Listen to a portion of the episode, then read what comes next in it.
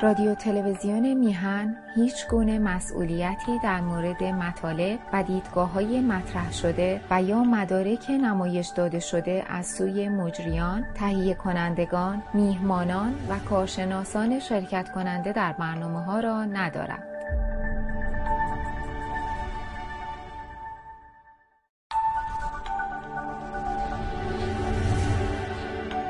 رادیو تلویزیون میهن با درودی دوباره خدمت یکایی که شما خوبان و نازنینان. سعید ببانی هستم در این روز سهشنبه و شما دیگه بهتر از من می‌دونید که در این ساعت میریم در خدمت آقای شاینپر نازنین باشیم. اجازه بده که در این روز 23 فروردین و ارزم به حضور شما 12 ماه آپریل سلام بلند بالا بکنیم به آقای شاهینپر و سپاسگزار باشیم. از همه مهرش بمیهن و این فرجه ای که در اختیار ما قرار میده تا از تجربه و دانشش بهره بریم آقا سلام می‌کنم به شما. بنده به شما عرض سلام دارم. به همه بینندگان عزیز هموطنانم. ممنون از حضور. ارزم به حضور شما که یک دوستی یه ایمیلی فرستاده بود و به حال مقایسه کرده بود وضعیت اوکراین رو جنگ رو و علا خصوص نقش این آقای زلنسکی به عنوان رهبر رئیس جمهور اون کشور که چگونه در میان دود آتش ایستاده و میره این ورانور درخواست کمک می‌کنه و حتی پیروز آقای جانسون نمیدن نخست رئیس نخست وزیر انگلستان هم رفته به دیدارش و این خیلی مسئله مهمیه و این رو مقایسه کرده بود با وضعیت ایران. دلم می‌خواد که و چون شما رو مخاطب قرار داده بود دلم می‌خواد نظر شما رو بشنم. بفرمایید ببینیم که بله ایشون این دوست عزیز ما که به نظرم هم از ایران ایمیل کردن به همین دلیل من اسمشون رو نمیگم. نوشتند که حتما وقایع اوکراین را در تلویزیون مشاهده و دنبال می‌کنید شما حتما دیده, دیده که چگونه رئیس جمهور اوکراین در کنار مردم اوکراین به طور فعال حضور داشته. ارتش اوکراین شجاعانه مقاومت کرده و مردان اوکراینی زنان و فرزندان خود را به مرز رسانده و خود به جبهه جنگ برمیگردند. آقای شاهینپر چرا ذره ای از این ارق میهم پرستی در ما ایرانیان نیست؟ پادشاهمان همیشه چمدان به دست بود که مملکتش را ترک کند. ارتشمان با صرفه دو تا آخوند اعلام بیطرفی می‌کنه و مردممان به دنبال اینکه کجا میشه پناهندگی گرفت از مملکت فرار می‌کنن. چرا؟ در ما ذره از ارق میهن پرستی به مانند یوکراینی ها وجود ندارد. با سپاس. فرهاد. اسم کوچیکش. ببینید همه جای دنیا یک قاعده وجود داره. اون این است که مردمی که در یک سرزمینی زندگی می‌کنند یا احساس می‌کنند که سرنوشتشون دست خودشونه و خودشون رو به عنوان اراده ملی می‌بینند در نتیجه عهدهدار مسئولیت ها و وظایف حفظ مرز و بوم میشن یا هر چیزی دیگری حتی در مقابل بلایا یا اینکه خلاف اینه. یعنی اینکه یه هیئت حاکمه ای وجود داره شاه آخون هر کی هر کی باشه. رئیس جمهور نمی‌دونم نخست وزیر. که ساز دیگری می‌زنه اختلاق ایجاد کرده به نظریات توده مردم. کوچکترین احترامی قائل نیست. رأی اونها رو نمی‌خواد اصلا. داره کار خودشو می‌کنه. هر کس هم حرف مخالفی بزنه می‌زنن تو سرش میکشنش برا می‌کنن. این دوتا با هم خیلی فاصله دارن. در اوکراین این آدم خوب یا بد؟ ببینید من اصلا به خصوص موقعی که جنگ شده و تمام اخبار جنگ همیشه یک سویه است و یک طرف است. باید خیلی خیلی فاصله گرفت و از دور نگاه کرد که چه انگیزه هایی سبب شده که روس به اوکراین حمله بکنه چه انگیزه هایی سبب شده که اونها خودشون دفاع اینا, اینا مطلب دیگری است. الان وارد بحث اون موضوع نمی‌خوایم بشیم. اینی که چرا مردم اوکراین در مقابل یک سوپر پاور یک ابرقدرت با این میزان از شهامت ایستادن؟ دلیل اولش این است که یک هماهنگی یک همرعی و یک هم ای بین این مردم و اون رئیس جمهور و اون هیئت حاکمه وجود داشته. مردم خودشون رأی دادند این آدم رو انتخاب کردند و اون آدم در این مملکت آزادی های لازمه رو به مردم داده. اینطور که من شنیدم خواندم نزدیک به 400 تا حزب سیاسی در اوکراین وجود داشته. این بدین معنی است که مردم اوکراین در نهایت آزادی بودند که هر نوع فکر عقیده و ایدئولوژی رو که می‌خوان بتونن دنبال کنن.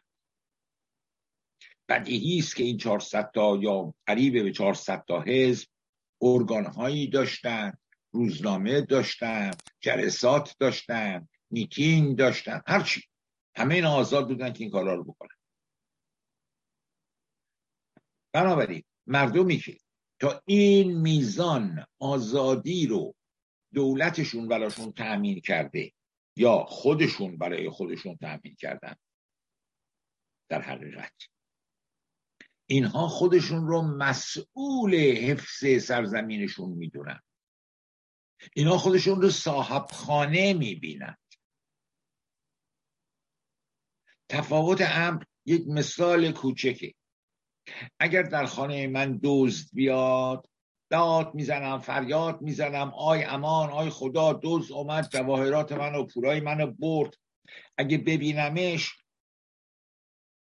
اگه هفتی رو تیر و تفنگ داشته باشم با اون بهش حمله می‌کنم. اگه نه با بیل و بیلچه و چماق می‌خوام حمله کنم دزد فراری بدم حفاظت کنم از خانم. اما اگر دو تا کوچه بالاتر توی خونه دیگری دزد آمده باشه همون عکس رو نشون میدم اونجا که خانه من نیست. دارایی اونجا که مال من نیست. من به عنوان یک خبر این رو میشنوم یا متاسف میشم یا هر چیزی عکس ها این چنینیه اوکراین برای مردم اوکراین خانه مردم بوده. این موضوع در مورد ایران هیچ وقت صدق نمی‌کرده یک بار مستاق پیدا کرد. عناوین و مثال هایی هم که این دوست ما زده خیلی سر جاش نیست.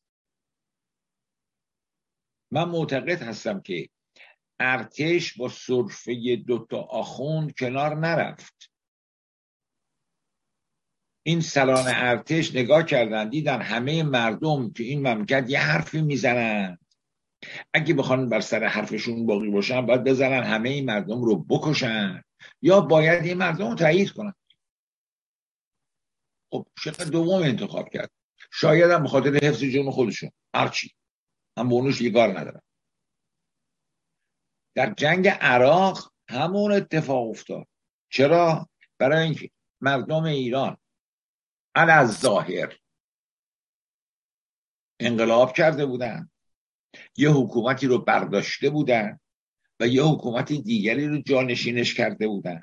98.5 درصد بهش رأی داده بودن. تمام آرمان ها تمام ایده ها آرزوهاشون در وجود این دولت جدید متولور بود. ازش حمایت می‌کردند. وقتی ارتش خارجی حمله کرد هم مردم دسته دسته از شهرستان های مختلف داوطلب شدن که برن به جبهه بجنگن. نهایت همکاری رو اون زمان ما بین مردم و دولت دیدیم. نمی‌تونیم منکر این قضیه بشیم.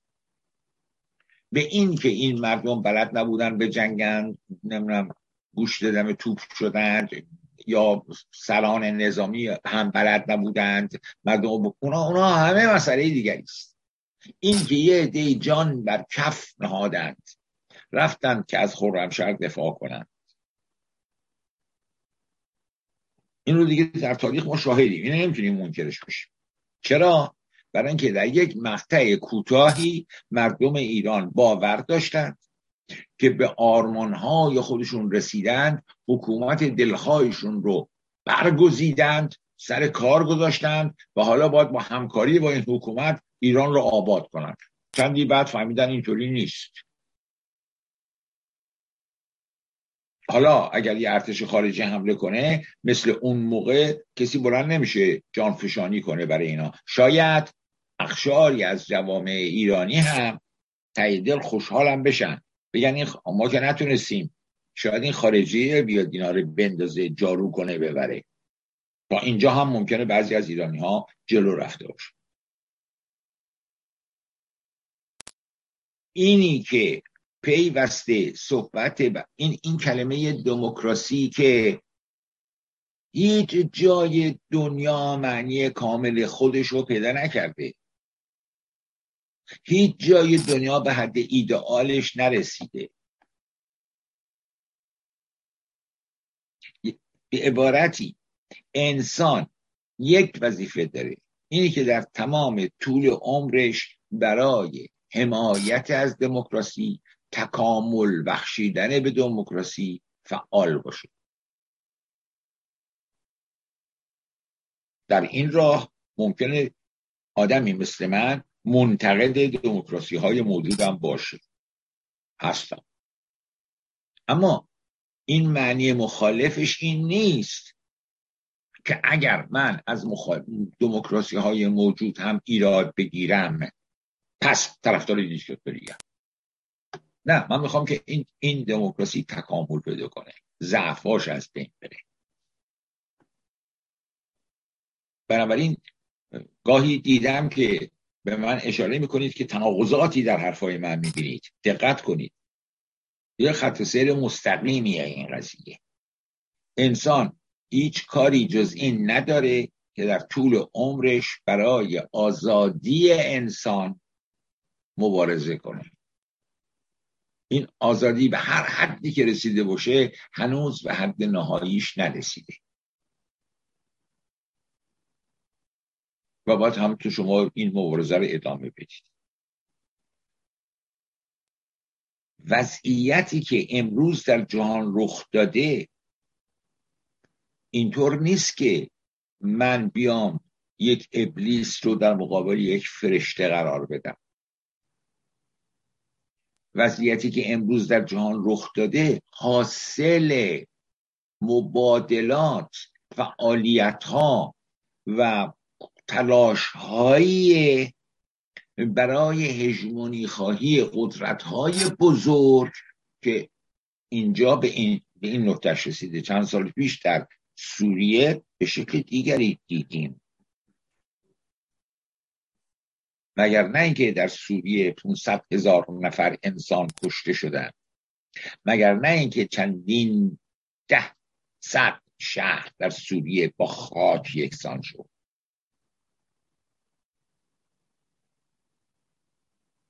فاجعه بشری که در سوریه رخ داد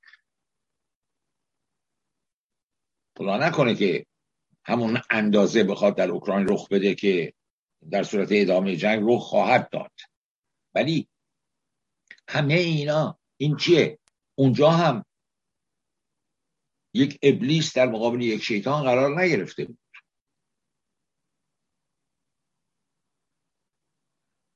قرار گرفتن حق و ناحق ناحق و مقابله حق و ناحق همیشه پشت پرده است. ما ظاهرش رو می‌بینیم.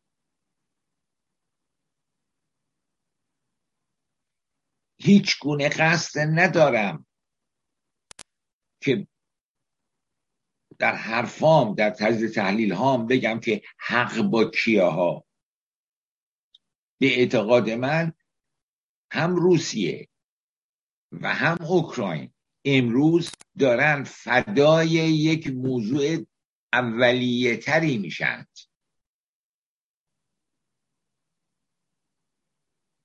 شما بیایید خودتون رو بذارید جای آقای پوتین. خودتون رو بذارید جای یه فرد روس. روسیه بشید اصلا. روسیه ای که از 400 500 سال پیش به این طرف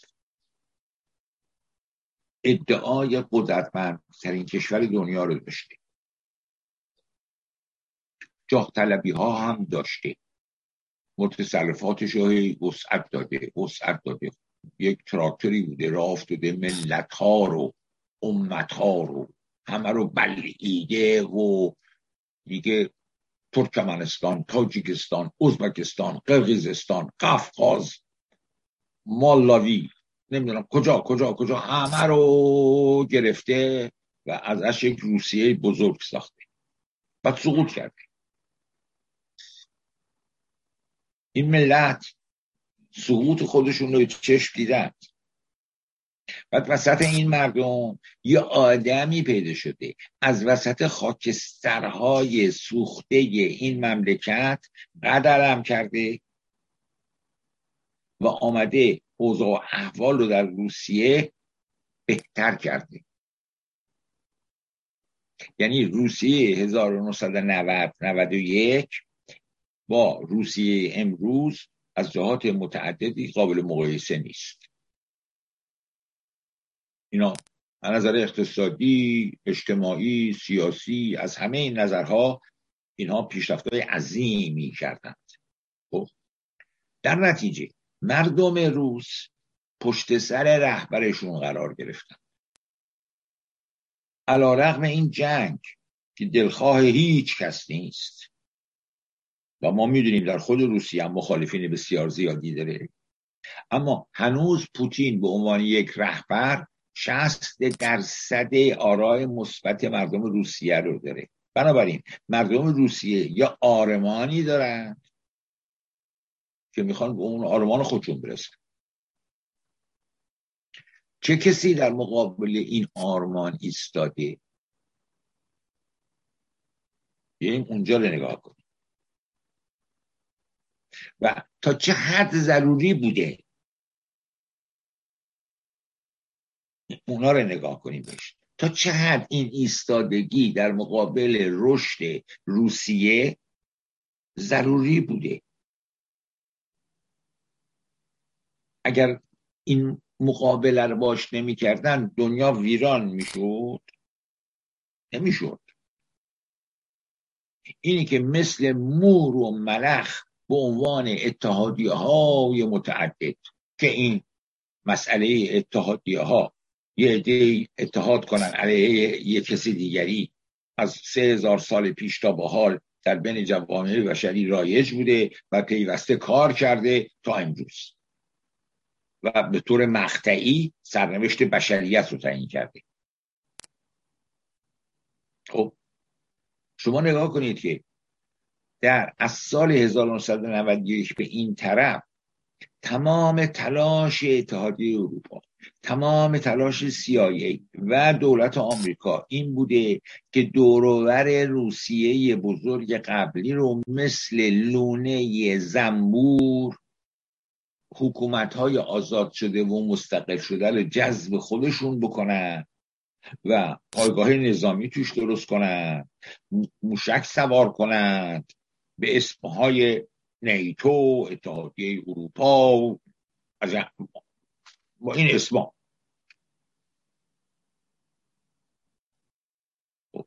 ما دیدیم که چه تلاشی شد در گرجستان در این زمین. بعد واقعه چچن بود. همینطور پشت سر هم پشت سر هم پشت سر هم. اینها مجبور شدن با آدم کشی با شدت عمل با دست به جنایت زدن حتی. جلوی یک امری رو بگیرن. جلوی موضوعی رو بگیرن که اون موضوع خواسته یه جهان سرمایه داری بوده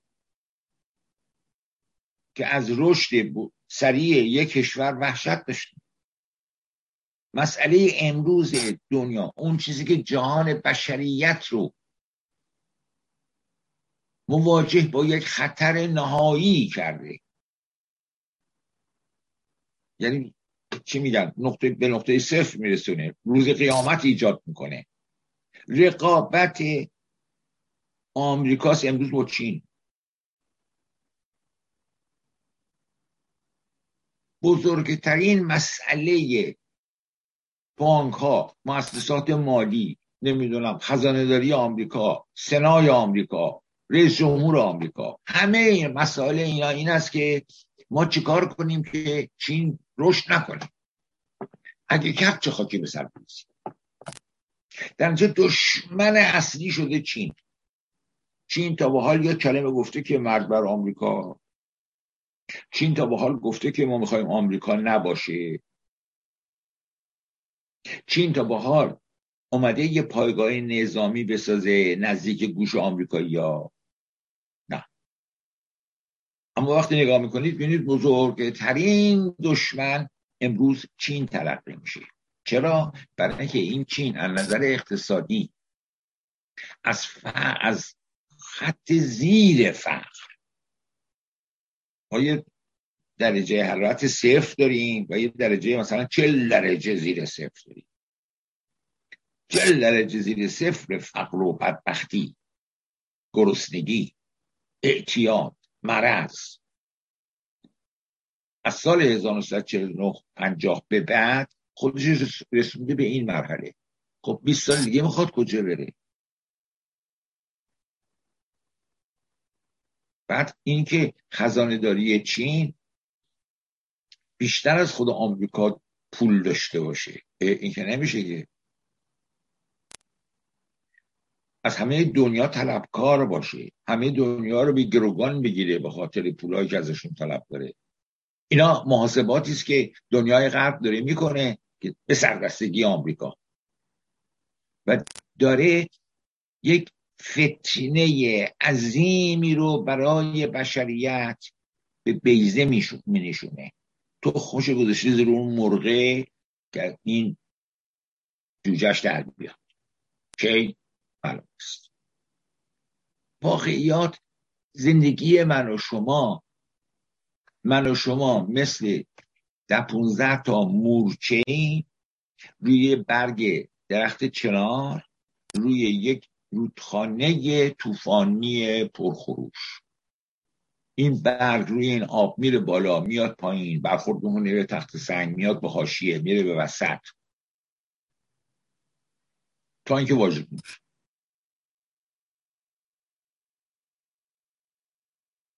بنابراین من از شما خواهشم این است که برای که به من ایمیل هایی میاد روزنامه هایی رو به من ایمیل می‌کنند که در بست داره از پوتین حمایت می‌کنه. گفتم آقا دیگه برای من نفرستید خواهش برای که اینطور یک طرفه نمیشه جهان رو نگاه کرد.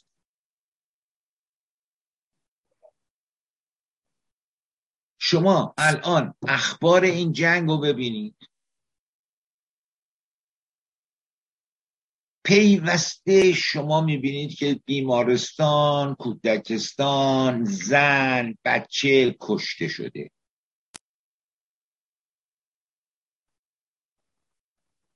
یعنی اینکه ارتش روسیه اومده فقط زنا و بچه ها رو بکشه و ببین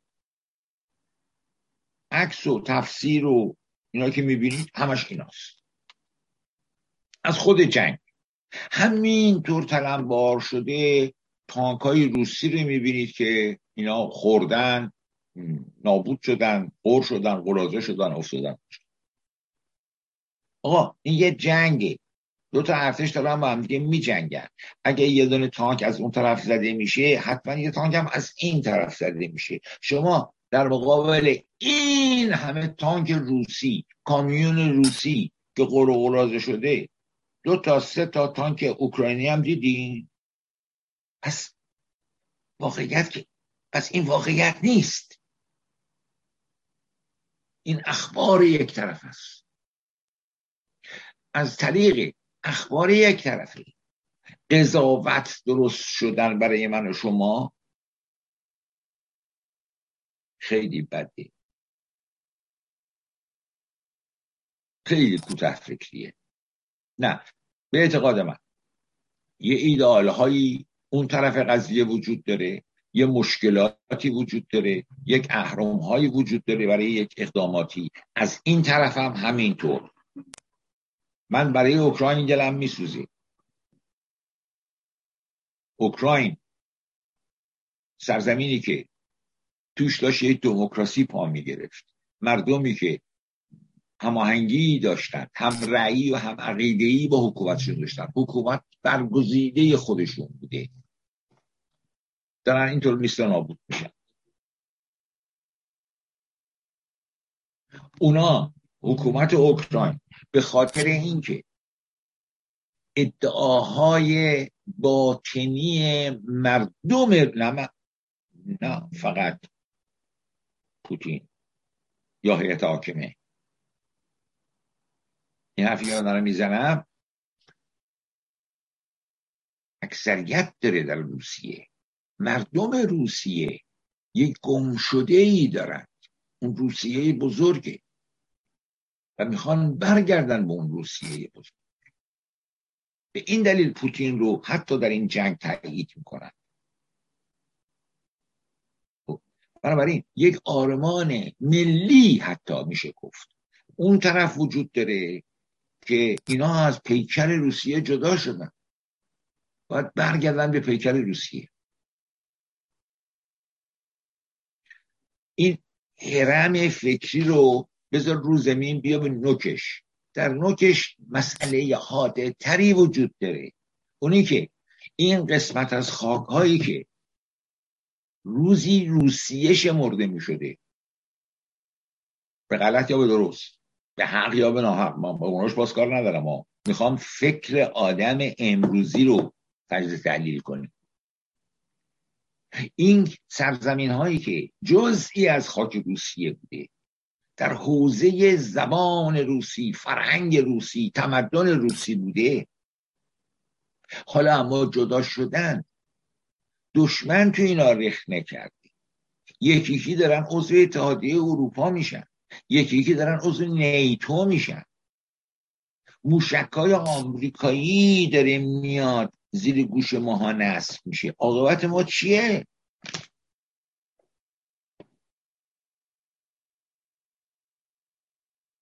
شهر مرکز شهر نه در اوکراین نه در روسیه است به نظر من.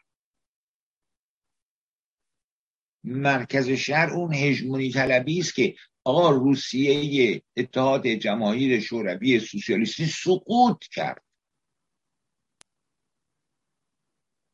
حزب کمونیست هم رفت.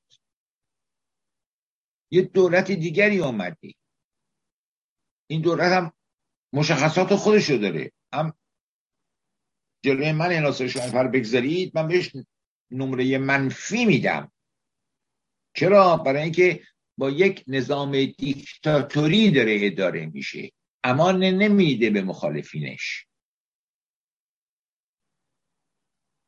حتی اگر 90 درصد مردم موافقش باشن. چون به اون ده درصد دیگه امان حرف زدن نمیده این جباره این دیکتاتوره. نباید تاییدش کرد. و من تاییدش نمی اما از دور نگاه کنیم می‌بینیم اون در یک تله گیر کرده که بخواد خودش از این تله بیرون بیاره. اینجا یک کشور مظلوم بدبختی که داشت می‌رفت به طرف آزادی به طرف دموکراسی به طرف عمران و آبادی افتاد توی منجلاب این جنگ. قربانی این ماجرا شد. نگاهمون باید به این مسائل به این شکل بشه.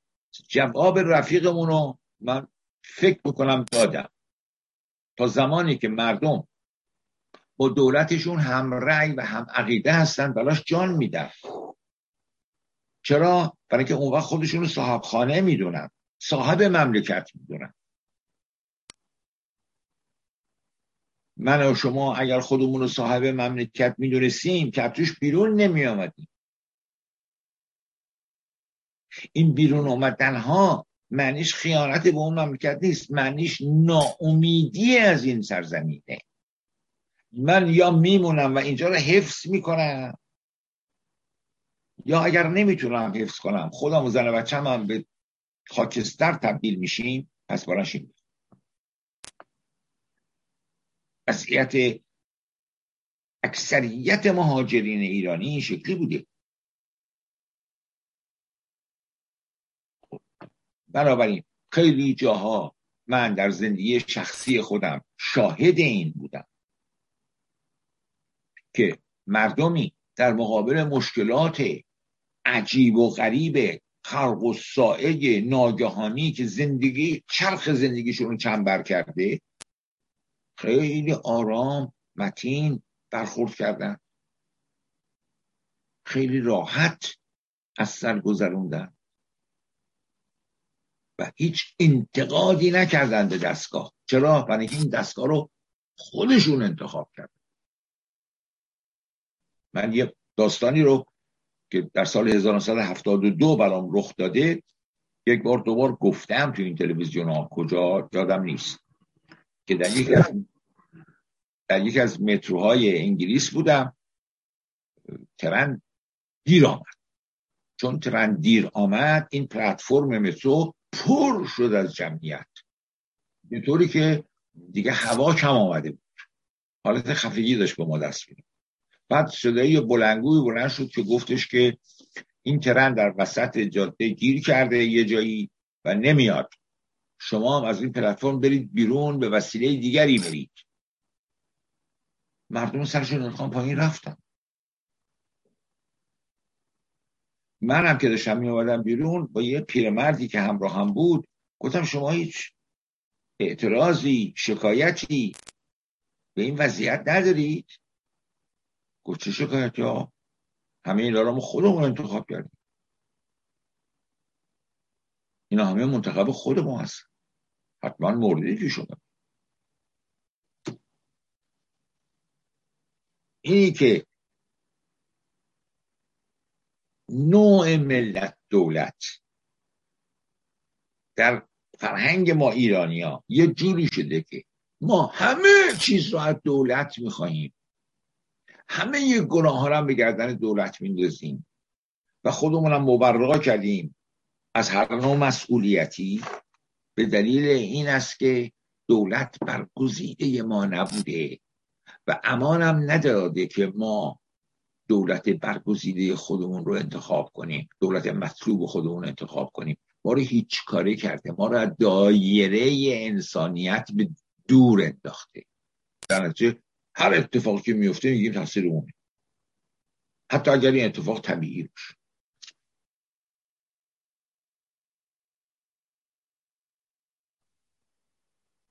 این پاسخ منه به اون دوستمون شما اگه سوالی ندارید من برم نهار بخورم.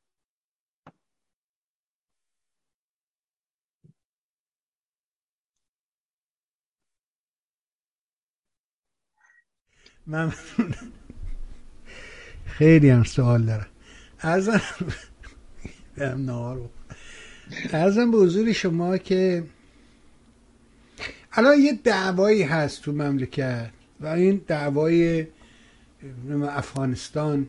ایران نمی‌دونم افغانی های درون ایران و دولت طالبانه رفتن سفارت رو هم گرفتن آتیش زدن کنسولگریشون رو ولی قبل از اینکه به این ماجرا بپردازم می‌خوام از شما سوال کنم با توجه به تجربه ای که دارید و سابقه ای که کاری که دارید.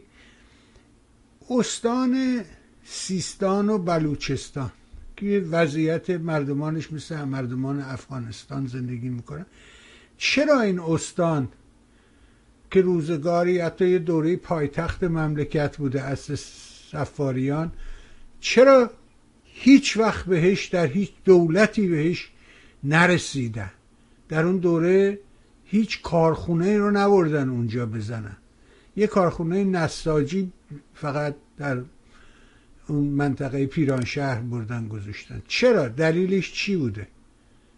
چرا هیچ دولتی از عصر رضاشاه محمد رضا شاه خمینی خامنه ای هیچ کدوم به این منطقه رسیدگی نمی‌کنن؟ دلیل خاصی داره به نظره؟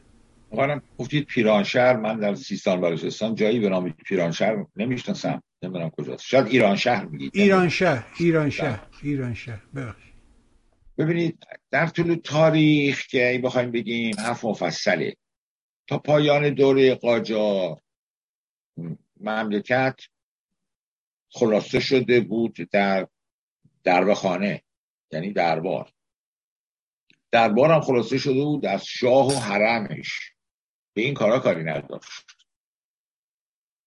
حتی موقعی که انگلیس ها در زمان ناصرالدین شاه مأموریت پیدا کردن ارتش انگلیس که بیان مرزهایی تعیین کنن بین ایران و پاکستان و افغانستان که مناطق سقوط جیشی از ایران جدا بشه و در مناطقی قرار بگیره که در صورت حمله یک نیروی خارجی به هند اون مناطق تحت کنترل انگلستان باشه.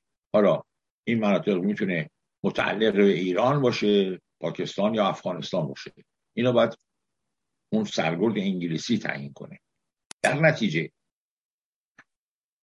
مساحت بسیار بسیار زیادی از زمین های ایران در منطقه سیستان و بلوچستان از ایران جدا شد و شاه ایران هم بهش گفتن که این ارتشی ها آمدن میگن که اینا جز ایران نیست. در حالی که داشت قلیون می‌کشید که حالا یه چونه ای بزنید شاید یه خورده برن عقبتر بیان جلوتر. معمورین ایرانی یا یه معمور ایرانی وطن پرست من در تاریخ می‌شناسم حالا اسمش یادم رفته که وسط کار متوجه میشه که این مرزبندی مرزبندی سیاسی است که انگلیس ها می‌خوان تحمیل تحمیل بکنند. میاد تهران استفا میده. میگه آقا من این کاره نیست. میره پیکارش دیگه ما یه عالم متخصص اصلا نداشتیم که از مرزهای خودمون با علم و اطلاع لازم دفاع کنیم. بگیم آقا اینجا ایرانه. اگر گزارشات افسران و سرگردها و سرهنگای انگلیسی رو بخونید متوجه میشید که چه چیزهایی رو ملاک قرار دادن که مساحت های عظیمی از ایران رو از ایران جدا کنن. میگن ما رفتیم به این ده. ما دیدیم اینها کمپوت فلفل پاکستانی می‌خورن. بعد بررسی کردیم تو جیبشون هم روپیه است. خب حالا ما بگیم اینا ایرانی هم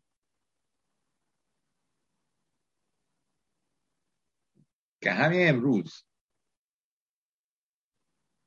در سراوان در همون ایران شهری که شما میگید می‌تونید آدمایی رو پیدا کنید که همچنان کمپوت فلفل پاکستانی می‌خورن تو جیبشون هم روپی است بنابراین این نمی‌تونسته ملاک قرار بگیره. انواع این دلایل ما داریم.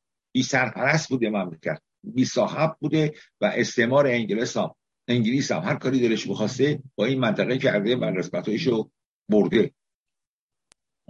اونو بگذاریم. یعنی می‌خوام بگم که کسی به این منطقه توجه نداشت. توجه شاه که همه کاره مملکتی به وضعیت خودش و حرمسراشه و چند تا وزیری که دور برشند و یک قسمت کوچیکی از تهران. بیایم دوره پهلوی. دوره پهلوی دوره سازندگی اعلام شد. دوره مدرنیسم اعلام شد. دوره ترقی سریع اعلام شد. این ترقی سریع باید به چشم بیاد. بعد عکاسا خبرنگارا فیلم بردارا بیان ببینن فیلم برداری کنن برن تو روزنامه چاپ کنن. نمی‌تونستن پخشش کنن به سر سر فلات ایران. تمام ترقی رو تمرکز دادن در ایران در تهران.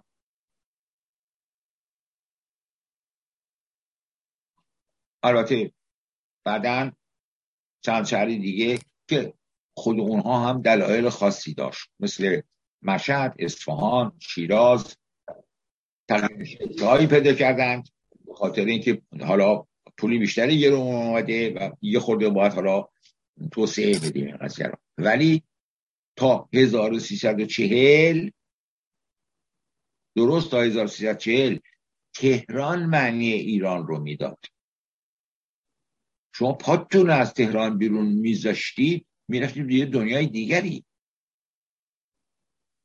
در دوران توسعه و ترقی حالا پول اومده ثروت اومده امکانات اومده. یک امکان دیگه ای باید لازم باشه که این پول رو تو خرج بکنی با علم و اطلاع درست و سیستان رو آباد بکنی. استاندار سیستان رو بهش بودجه بسیار بسیار زیادی دادن که 400 میلیون تومن در پایان سال پول بودجه سال قبلش رو به خزانه داری مملکت برگردون. گفت ما نتونستیم این پول رو خرج کنیم. چرا؟ برای اینکه مهندسش نبود مکانیکش نبود تخصصش نبود فرهنگش نبود.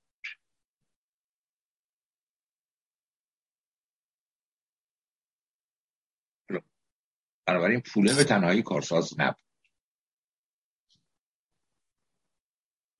تمام توجه پیوسته من به شما بگم حتی رجال سیاسی متفکرین بزرگون می‌گفتن ایران یعنی تهران. شما تهران رو گرفتی ایران رو گرفتی. مگه رضا چیکار کرد؟ رضا اومد تهران تهران گرفتی مشروط خواه چیکار کردن؟ اومدن تهران تهران گرفتن. یعنی همه ایران رو گرفتن. تهران معنی ایران رو پیدا کرده. این معنا در کشورهای دیگه نیست. در آمریکا در فرانسه ایتالیا کجا کجا هر جا بگیری این این معنا وجود نداره. این برای ما بود برای اینکه ما می‌خواستیم توسعه رو خریداری کنیم. می‌دونید توسعه رو خریداری کنیم یعنی چی؟ بله. یعنی اگر می‌خوایم پل بزنیم آهنشو نمی‌دونم موادشو از یک کمپانی خارجی بخریم. بعد موقع خریدن این مواد یه ماده هم تو قرارداد می‌گذاریم که آقا دو تا کارشناس هم بفرست. که وقتی ما می‌خوایم اینو پیاده کنیم زیر نظر کارشناسان شما پیاده شه بعد می‌رفت از این یه مرحله بالاتر. ما می‌خوایم این صد رو بسازیم. این صد مواد اولیش که در ایران بود. فقط عقلش میاد از خارج فنش تکنیکش بعد از خارج می آمد یک گروه مهندس و تکنیسیان خارجی می آمدن که بیان این سطح رو در اینجا بنا بکنن. ما باید توسعه رو خریداری می کردیم بنابراین هیچ وقت نه که به سیستان نرسید شما فکر می‌کنید که پشتکوه لورستان چقدر مترقی تر پیشرفته تر متنعم تر از سیستان بود؟ شهرهای جنوبی خراسان خاف اسمها یادم رفتی حتی جایی که خودم رفتم. باید می‌رفتید و می‌دیدید که اینجا, اینجا اصلا یه سیاره دیگری بود. شهری که من رفتم توش برای کار اداری هم رفتم. حالا یادم رفته اسمشو. استان خراسان بود. بله. گناوه نه نه گناباد توش بله. بله. می‌خوام بگم که قائنات بله اینجور جاها که می‌رفتید متوجه می‌شدید که این, این, این جاها در قرن بیستم زندگی نمی‌کنن. تمام توجه به تهران بود که در دیواری ساخته شه بنایی ساخته شه نمی‌دونم قابل عکس برداری باشه قابل ارائه باشه. بره صفحه مثلا در صفحات لوموند نیویورک تایمز این ورانور چاپ شه که این, این شکلیه اینجوریه. چرا؟ برای اینکه مبدع توسعه خود ما نبودیم. اصل توسعه رو باید میخ... اینو باید توجه داشت به این حرف. باید میخریدیمش. نگاه کنید ببینید در چین داره چه میگذره. نگاه کنید ببینید در کره جنوبی داره چه میگذره. تحت حمایت بوده بهش هم کمک کردند ولی این کمک به کجا منتهی شده؟ زیر ساخت و خودش ساخته. من در کره جنوبی ماشین نساجی دیدم. که حالا اینا کارهای فنی است تو این را تلویزیون گفتن برای همگان فایده نداره که. یعنی این قابل فهم نخواهد بود با توضیحات علکن من. ماشینی رو از آلمان خریده بودن یک دونه شد اونو پیاده کرده بودن قطعاتش رو همه رو ساخته بودن و این ماشین رو دوباره تولید کرده بودن و یاد گرفته بودن دیگه خودشون این ماشین رو می ساختن کره جنوبی. آره دیگه همین کار ژاپنیا در حقیقت ژاپنیا هم از اول. بعد کارشون به درجه رسید که تونستن با کارخانه آلمانی در ساخت این ماشین رقابت کنند. یعنی مارک کره جنوبی بسازند و در بازارهای دنیا ارزونتر از آلمان بفروشند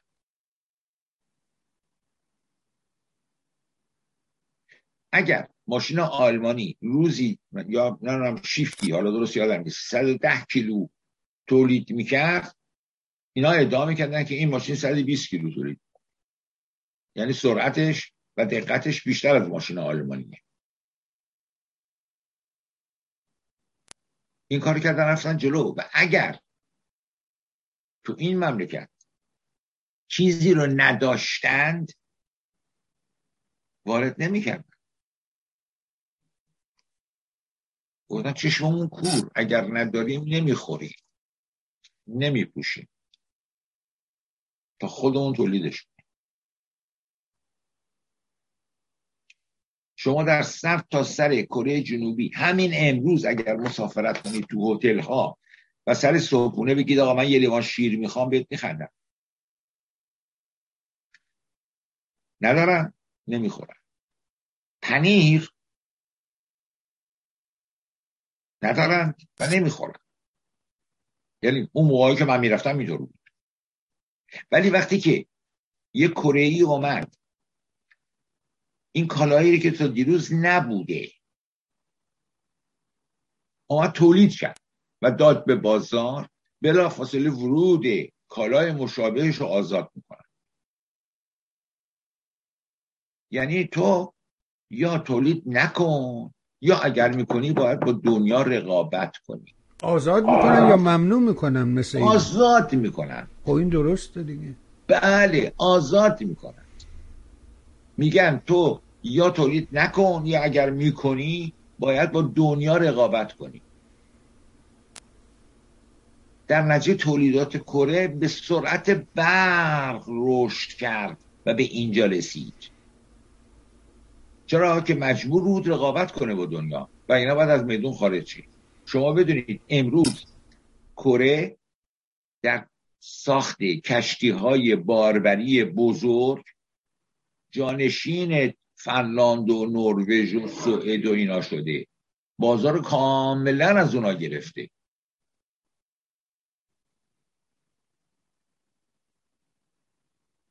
در همه چیز همین. اگه چه بدیم من اینجا همینجا یه پرسشی برام در حقیقت به ذهنم رسید. امیدوارم که بی رفت نباشه زیاد. ولی وقتی نکته بسیار مهم و مهم و مهم و مهمی تو فرمایشون واردات توسعه توسعه وارداتی. این بلایی بود که اصر پهلوی گرفتارش بود. و هیچ چیز... نداشتیم نه هیچ لوکالی وجود نداشت. چیزی تو محل تولید نمی‌شد. همه چیز می‌خواست رودی بیاره و وارد کنه. حتی دکتر ودی تو این کتاب شاهد زمانش جا اشاره می‌کنه که هلندی ها ظاهرا اگر اشتباه نکنم یک کمپانی یه اروپایی. یک خانه های پیش ساخته رو آوردن بعد از ماجرای زلزله بوین زهرا و اینها که از اینا در ایران تولید کنن یعنی وارد کنن و سریع پریفب بود.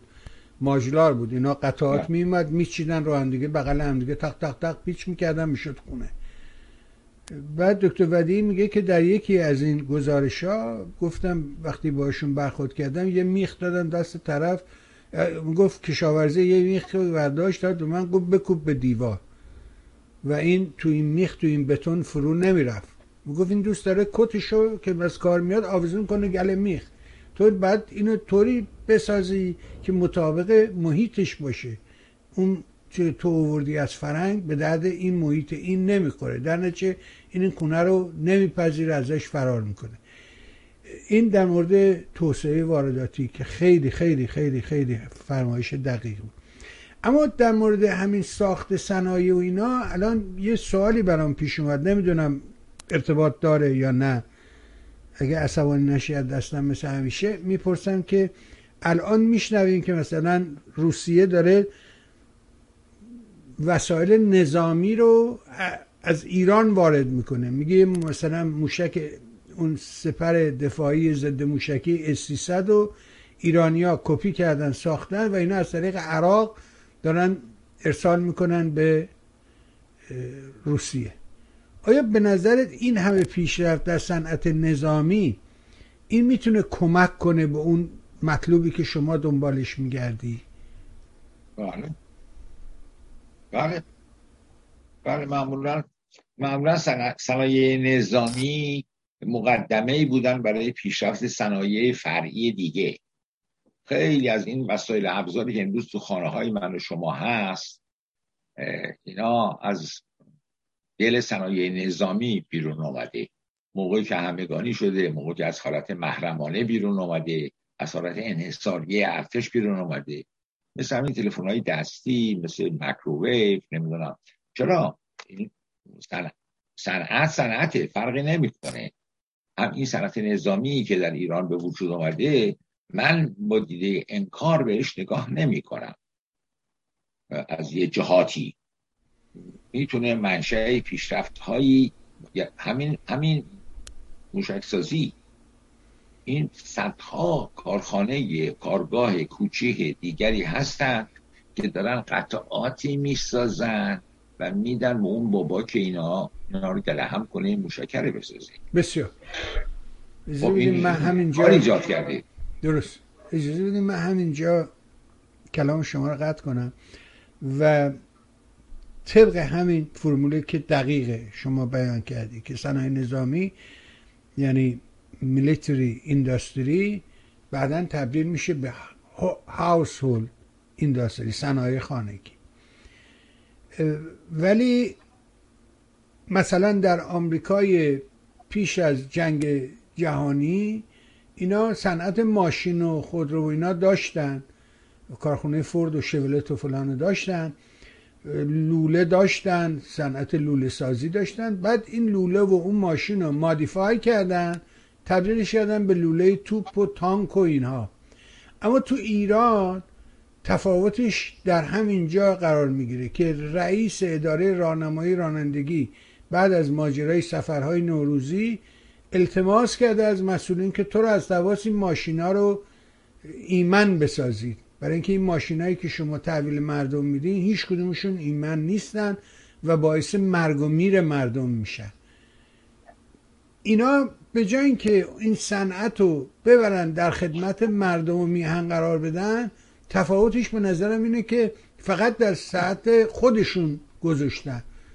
اگر اشتباه می‌کنم منو تصیب بفرم نه شما اشتباه نمی کنید فقط یک نکته هست. اون است که وقتی من عرض می‌کنم که صنایع نظامی می‌تونه در سایر صنایع اثر مثبت داشته باشه یک باره معنیش نباید این باشه که صنایع نظامی مادر صنایع. نخیر چنین چیزی نیست. یعنی یک کشوری مثل کشور سوئیس مثل کشور فنلاند می‌تونه صنایع متعدد متعدد و متعددی داشته باشه. در کنارش هم صنایع نظامی داشته باشه. دیگه خیلی قابل بیانه خیلی عیانه قابل مثال زدن نیست. نه از زمان کلی نگیرید. سوال شما این بود که این صنایع نظامی می‌تونه اثر مثبتی در توسعه صنعتی داشته باشه؟ و درس کردم بله می‌تونه داشته باشه. ولی اینکه مادر صنایع نه اینطور نیست. به هیچ وجه. این یه حرف. دو اینکه ایران کشور ایران یک کشور ایدئولوژی زده است. در نتیجه این ایدئولوژی فرایندهای خودشو داره و نتایج خودشو داره. اینها به خاطر پشت سر شعارهایی که دادن به ایستن اومدن رفتن موشک ساختن نمی‌دونم. این وسایل نظامی رو ساختن. شاید هم دقت کردن شاید هم از دیگران کمک گرفتن که نهایت دقت رو در ساختش به کار ببرن که کجاکی نره از این حرفا. حالا هدف بگیره چیکار کنه چیکار واحد های دیگر صنعتی تو دل اون کراپشنن تو دل اون فساده این این به اون ربطی نداره. ممکنه یه روزی اینا بساتشون رو جمع کنن برن و تهمانده این ماجرا سبب شه که ما بتونیم از آدمی که مثلا دستگاه جی پی اس می ساخته برای موشک ها حالا بیایم اردرهای دیگری هم به این آدم بدین در جاهای دیگری. مثلا راننده بدون ماشین بدون راننده مثلا. فرض می‌کنیم من که بلد نیستم این حرفا رو برای شما مثال بزنم. اینجور میشه این کارا رو مخ کرد. بله. زمینش رو فراهم کرد.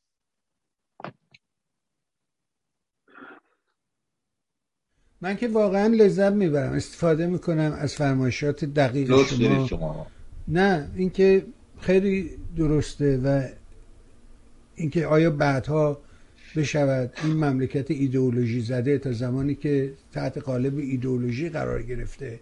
این مکافات ها رو داره و تا این حکومت بر این مردم حاکمه تا ایدئولوژی بر دولت سایه داره مردم گرفتارن. تنها راهش برون رفته از این شرایطه.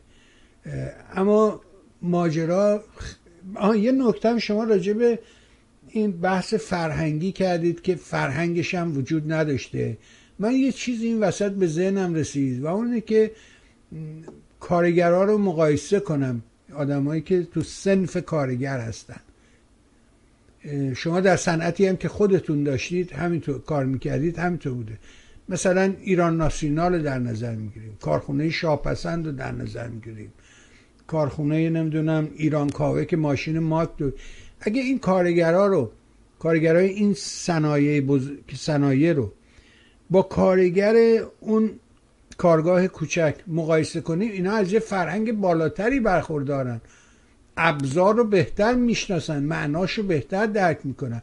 بنابراین من فکر می‌کنم تو دل خود همون اون این فرهنگ به وجود میاد. ولی شما منکر این قضیه بودین ظاهرا. یعنی گفتید که فرهنگش نداشته که بتونه من فکر می‌کنم با وجود این فرهنگ به وجود میاد. نمی‌دونم اگر اشتباه می‌کنم یا نه. نه شما فرمول مرغ و تخم مرغ باید بذارید کنار. نه دیگه اون, اون رو اون رابطه رو باید از ذهنتون بیرون بیارید. به هر حال هر تلاشی که در یک جامعه میشه یه نتایجی داره که اون مجموعه نتایج تحولات فرهنگی ایجاد می‌کنه. ببینید یه موقع هستش که دارتون مثال بزنم آخه بذارید من یه مثال از همون زمینه مثلا فرض کنید که کارگر کارخونه صابونسازی یاس که جز همون مجموعه لاجوردی ها بوده با ول کن. نه با کارگر سامپسونی قومی. آیا اینا از نظر فرهنگ کار یه دونن یه مدلن؟ که من فکر نمی‌کنم. فکر می‌کنم اینا دو تا مدل فرهنگی دارن. صد تا باشن مشکل شما چیه؟ مشکل همون فرهنگ است دیگه که شما میگین اون فرهنگه. من میگم با وجود اون مدیریته می‌تونه اون فرهنگ رو ایجاد بکنه. همه خب این فرهنگ رو تو ذهنت باید خود جابجا بکنی اول ما به چی میگیم فرهنگ؟ ما به چی میگیم فرهنگ؟ ما به یه مجموعه ای میگیم فرهنگ. شما این فرهنگ رو چجوری تونستی؟ تو کدوم لابراتوار تونستی تجزیهش کنی؟ که یک جزءش رو ببرید تو کارخونه سازی یه جزءش رو ببرید تو کارخونه سازی یه جزءش رو ببرید تو کارخونه کفشسازی. اینطور نیست که برادر من. فرهنگ امر عمومیه. یه سطح عمومی رو به وجود میاره. مسئله صحبت من از فرهنگ آموزش و پرورش و تخصص و دانایی نیست. اگر این بود اون وقت چجوری تو می‌تونستی بگی که فرهنگ ایران در قرن نهم هجری؟ هیچ کدوم اینا نبوده که. فرهنگ این نیست. فرهنگ مجموعه است از یک جامعه ای که اون جامعه چی از خودش به جا گذاشته و چجوری داره زندگی رو راه می‌بره؟ این مجموعه رو بهش میگن فرهنگ. با آموزش پرورش با دانشگاه با کلاس های نمی‌دونم فنی. اشتباهش نگیر. نه نه نه نه. اون که اصلا خب طبیعه ولی من وقتی نگاه می‌کنم یه نگاه کلی از یه منظر بزرگتر با یه پرسپکتیو دیگه به قضیه نگاه کنی من می‌بینم هر کشوری که صنعتی تر است فرهنگ مردمان اون مملکت بالاتر است. من اینطوری نگاه کردم. آره هرچی صنعتش پیشرفته تره فرهنگ مردمانش هم به همون اون فرهنگ اون صنعت از دل اون فرهنگ جامعه بیرون اومده. و بدیهیه. ببین برادر من در قرن سیزدهم برگردیم به آره یه آدمی من به حرف میندازی می‌دونم. نمی‌ذاری برم نهار بخورم. منظورتو می‌دونم چیه. یه آدمی در اسپانیا به تاجری به همکارش گفتش که من پسرم چند سال زحمت کشیده جمع و تفریق رو یاد گرفته. حالا می‌خوام ضرب و تقسیم یاد بگیره نمی‌دونم چی کارش کنم. گفتش که اینو باید بفرستیش ایتالیا. خب، اما در قرن چهاردهم اواخر قرن چهاردهم مردم اروپا در تمام شهرها خیابونها این این بیماری این اپیدمی به وجود آمده بود که بچه ها به جای یه قل و قل علک دولک مسابقه بدن که کی می‌تونه این معادله دو مچوله رو حل کنه. پول میذاشتن که هر کسی این حرکت به اون جایزه بده. این جوشش این جویندگی این خروش تو دل یه ملتهایی به وجود آمد اون منتهی شد به انقلاب صنعتی. انقلاب صنعتی هم اینطور نبوده. تو, ذهنتون تصور نکنید که یک مرتبه همه صنایع با هم بغل هم کنار هم به وجود آمدن نه. اولین تحول که رخ داد و مزه خوبش جامعه چشید رفت به دنبال بقیهش شما نگاه کنید تو همین آمریکا اولین باری که یه آدمی اومد یه جعبه ساخت یه چرخایی توش گذاشت و یه خارایی گذاشت توش و میچرخوند. و پنبه می‌رفت از اون ور میامد از یه روزنه های بیرون می‌رفت و تخم پنبه میموند. شد ماشین پنبه پاک کنی. این ماشینی که یه کارگر سیاپوس میچرخوند معادل صد و ده کارگر در روز تولید ایجاد کرد.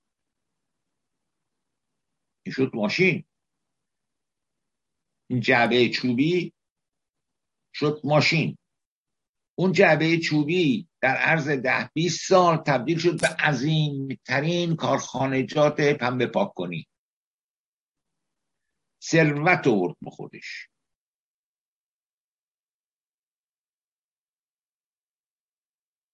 که امروز میگن یکی از دلایلی که آمریکا ثروتمند شد این نوع کارا بود. درست هم هست. از یه نقطه های کوچیک کوچیک شروع میشه بعد تکامل پیدا می‌کنه. اون جامعه میشه جامعه سنتی حالا چه چیزی سبب میشه که در یه جامعه ای این انگیزه به وجود نیاد؟ اونو من بهش میگم عامل فرهنگی. من بهش میگم حکومت حاکم. که شما مثال زدی گفتی در کره چه اتفاقی میفته؟ خود اون حکومت حاکم جزئی از اون عامل اون فرهنگیه. بله اون مجموعه است. حکومت حاکم یکی از زیر مجموعه های اون کله. بله. بسیار. همینجا از حضورت مرخص میشیم بحث نگه هم داریم برای بعد از نهار جنابالی و ممنونم. به راستی سپاسگزارم از همه محبتات و از این وقتی که در اختیار ما قرار میدی. مثل همیشه برای خودت عزیزانت خانواده محترم و گرانقدرت از صمیم قلب آرزوی بهترین دارم خیلی ممنون. من هم از شما و همه بینندگان عزیزتون خداحافظی ممنون. هپی اپتایت بالاخره نوش جانت. ممنون. مرسی. شنیدیم. فرمایشات جناب آقای شاهینپر نازنین رو. امیدوارم صحبت کمک کنه روشنگر باشه. بتونین گره ها رو پیدا بکنیم. و مشکل رو دریابیم. نظام حاکم نظام ایدئولوژیکه. این نظام هیچ چی براش مهم نیست الا خودش حفظ نظام اوجب واجبات است. برای حفظ نظام احکام اسلام رو میشه زیر پا گذاشت. ببین این تا کجا فاسده؟ تا کجا خودخواهه کجا خودش رو فقط نگاه می‌کنه؟ به هیچ چیز دیگه ای فکر نمی‌کنه. از اینکه دنبال می‌کنی از تو نازنین هم سپاس گذارم. خواهش می‌کنم تمنا می‌کنم استدعا می‌کنم. لینک ها رو like کن share کن subscribe رو فراموش نکن. اگه دلت خواست کمک مالی هم بکن. ولی اون کارا رو حتما انجام بده. ممنون.